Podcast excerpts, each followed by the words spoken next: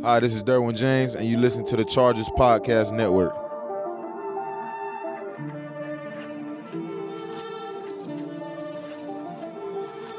All right, guys, Chargers Weekly on location at the Senior Bowl, Mobile, Alabama. Please be joined by General Manager Tom Telesco. Tom, it's fun. We do this around this time every year. Senior Bowl gets bigger and bigger every year. We're just down in the, this lobby area. It was looked like a football convention. It is. It's, it's a little bit of a convention for coaches and scouts, um, and not always in a good way because a lot of guys here are looking for jobs, which means they're, which means they're out of work.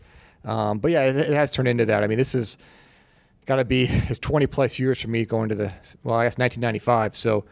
Um, coming to Senior Bowl, it's changed a lot. I what mean, was 1995 Senior Bowl like? Well, my, first of all, I was I think I was sharing a room with two other people, with the, with, the, with like with like a bunk in front of the bed.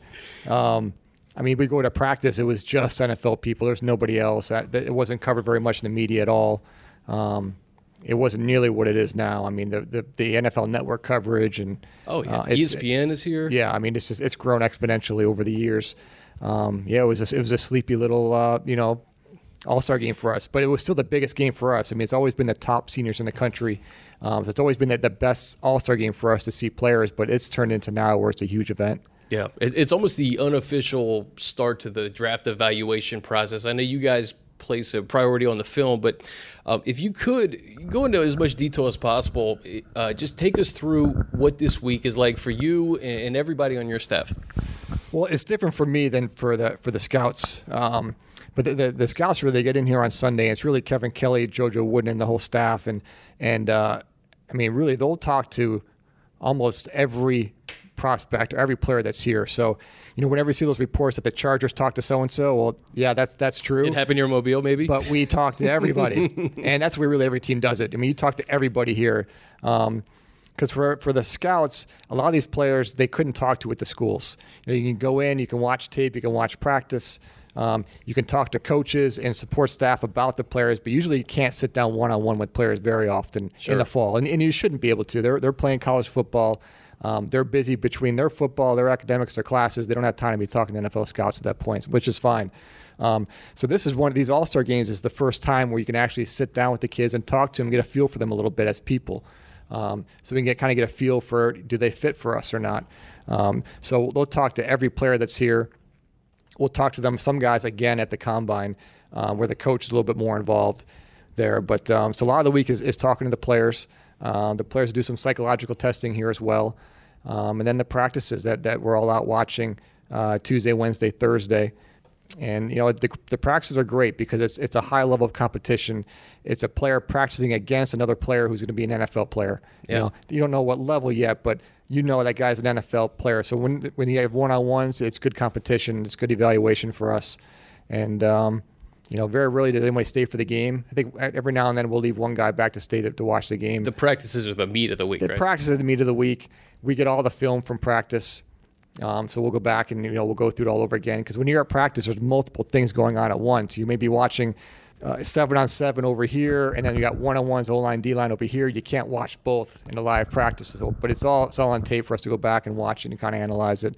Uh, but it's a great evaluation tool for us, not only to watch them play football, to kind of, but to kind of meet them as kids. We've talked about the whole Senior Bowl process last couple of years, and I know it's it's probably a coincidence, but the last three years, there are numbers 12 guys, contributors, guys who you expect to be starters or playing a lot of snaps for you, uh, are on your roster dating back to 2017. I go back to Desmond King, Dan Feeney, Uchenna Nwosu, Rayshawn Jenkins, uh, Drue Tranquill last year. It's funny you say that because I forget, you know, through the whole process during, during the fall, the All Star games, the combine, I kind of lose track of who played what All Star games because we don't really draft guys based on hey, we're in the Senior Bowl, we're in the East West game, uh, the NFLPA game.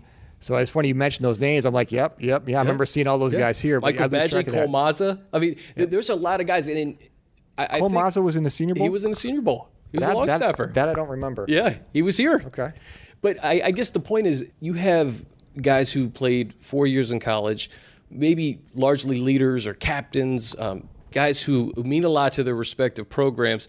And just looking at the Chargers locker room, a lot of guys of high character who have played a lot of snaps in college. It's probably no coincidence that they play in this this game here. Well, you figure if you're in the Senior Bowl, you are a four-year college player. Um, he didn't leave college early. So, yeah, so most of the players that are here, um, you know, full four years of playing in college, you know, probably 21, 22 years old, probably a little more mature than a junior that who declares early. Um, so, yeah, some of the players that you get here, you know, they've been multi year captains at their colleges. Um, so, yeah, so, so these guys are going to be a little bit older, a little bit more mature than a junior that declares early. Characteristics uh, of guys you look for. Uh, name a, a few chief characteristics that you want in a Charger. Well, one, you have to love to play the game. This is a hard game. I mean, it's a it's it's hard. Practice is hard. The games are tough. There's a lot of scrutiny. There's a lot of pressure to perform. So you really have to love to play. I mean, this is an easy example, but when you watch Derwin James practice, you can tell how much he loves to play the game of football. I mean, he's right. got a smile on his face. Now he practices hard. He practices with an edge, but man, he's having a good time doing it, and that rubs off on people. But you really have to love to play. So we talk about that, having that drive to succeed um, is really important. And then, you know, football intelligence is really important. This is a very complicated game, especially when you get to the pro level on offense and defense. And you have to be able to learn concepts, pick them up, pick them up relatively quickly, and then process them in game speed. And that, that's hard to do. It's hard to scout. It's hard to, to de- determine that many times. So, um, and that's all the work we have to do kind of behind the scenes and try and see, you know, who loves the game and find examples how. It's one thing to say, oh, yeah, he loves to play. Well, tell me why, how. I need an mm-hmm. example. Demonstrate that for me. So, um, same thing with the drive, the drive to be better, the drive to win. Um, it, again, it's easy to say that stuff, but you know, I want I want examples. I just don't want words. So, um, but like I said, you know, when you watch Derwin James practice and play, that that's the kind of enthusiasm for playing the game. And by the way, he takes that into the weight room. He takes that in, in, the meeting rooms. He's the blueprint. Yes, he's the blueprint. Now they're not all like that, but everyone has different personalities. But, but if you can have those characteristics, you got a chance to succeed. What's cool about this week is so the, the Bengals and the Lions are, are, the coaching staffs. This almost kind of simulates a game week, right? You have you have three practices during the week. You have you have meetings at night. Albeit these are more interviews with teams, but you get to know some of these guys. It's a short amount of time, but some of those characteristics can shine through in a week like this. It does, and, and the teams that coach this get a chance to see these players a lot. You know, all day long in the meeting room, how quickly they picked up their playbook, which obviously is a very watered down playbook, um, and then how they process it in practice, and then how they end up processing it in the game. And uh, this is always a unique, not just this game, but all All Star games because you have players playing with teammates they've never played with before, so the timing isn't, isn't always there.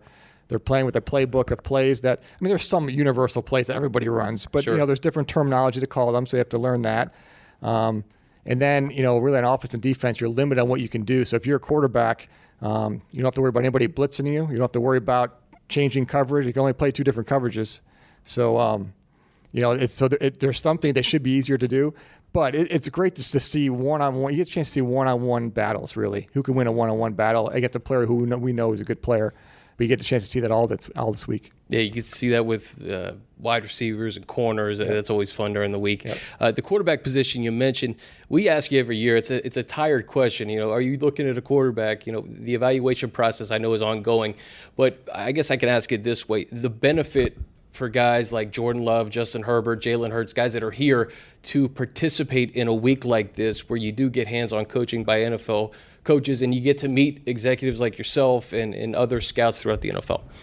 Yeah, I mean, it's always important. I mean, really, it's more important what they did at their college for three or four years. But yeah, the All Star game is great, and it's great to see guys want to come and compete and play, um, no matter where you think you may be drafted, you know, to come compete. So the quarterback position, yeah, I mean, we've scouted it every year. It's not like we go into a year, so you know what, we're all good at that position. Yeah. Let's not even worry about watching that at practice. Yeah, we'll, we'll just worry, have somebody else worry about that. That's not how that works. So, um, but I, I, love seeing players that are, you know, quote unquote, projected to go high and still want to come play in this game. That, that's great to see you know, with this game, Drue Tranquill last year, uh, somebody who contributed on special teams, had three starts, really came on at the end of last year.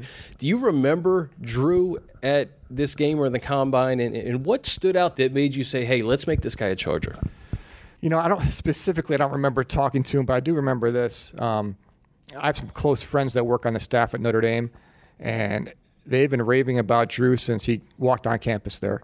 And one good thing about, you know, if you have some good, strong contacts, contacts at schools, which our scouts do and have it for a number of years, um, when you talk to people you know well who recruited that player, who have been with them for three or four years, they really know that player well. Yeah. So they've known him for not only the three or four years in college, but then into high school, junior year, senior year. and then they see them every day. In our evaluation process, we see them for five minutes here, 15 minutes at the combine, 10 minutes at the Senior Bowl. It's not a lot of time. So you have to rely a lot on people you trust and, and, what they tell you. And I remember the people in Notre Dame were just saying, you know, from the time that he came here from Fort Wayne, Indiana, like the kid was a stud. Mm-hmm. I mean, just mature, tough, loves to play the game.